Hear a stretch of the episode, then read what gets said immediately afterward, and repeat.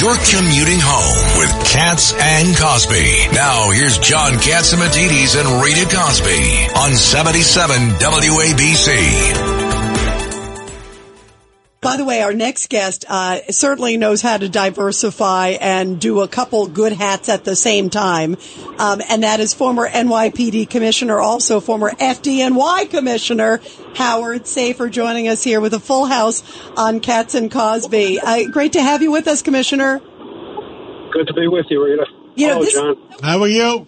Are we ever going to build a, a police museum? How, what, what are we doing? Because me and Howard worked together in the police museum, uh, along with Carol, his wife. That's a great project. Yeah, we're we're, we're going to have to talk about that off off air. That's going to take a while, but yeah, we're going to we're going to get it back. Well, Okay. s- speaking of police, uh, John, um, the disrespect for police and like low recruitment numbers, and now there's this new story, Howard, of uh, U.S. murderers stand a 50% chance of getting away with it. New studies are showing out that half the people get away with it. Boy, what a mess, Howard. Absolutely. The fact is the murder clearance rate is going down, and that's just an indicator of the defund police movement, the leftist DAs, the lack of trust in police, uh, and and the numbers are really skewed because well, it counts what you count. If you talk to the NYPD, they say that they're increasing the clearance rate. If you talk to the FBI, they say the NYPD is not increasing, but lowering the uh, clearance rate.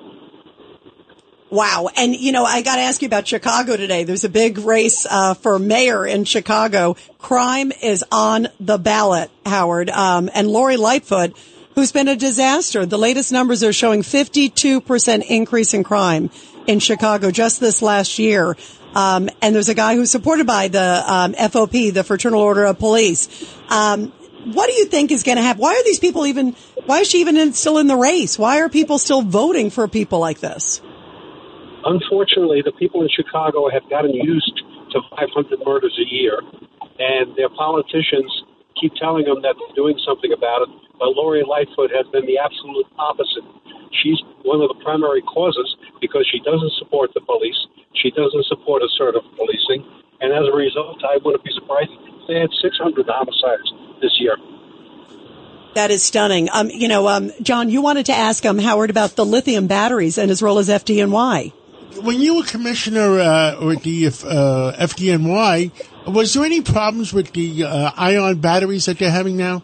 Lithium ion? There, there, there wasn't when I was there, John, because there was not such a proliferation of them as there is now. But now there are constant uh, reports, especially from these e-bicycles, of these electric bikes, of these uh, batteries exploding and causing fires. It's very dangerous, and people have to learn to treat these with respect and not uh, just store them away where there's heat.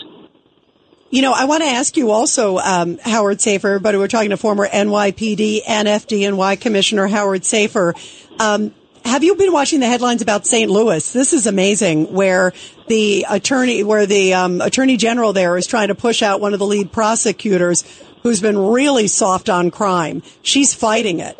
Um, do you feel the tide is turning though? That like maybe people are just so fed up, and in fact, there's a Democratic mayor there who's also trying to push her out because he wants the city to be safe.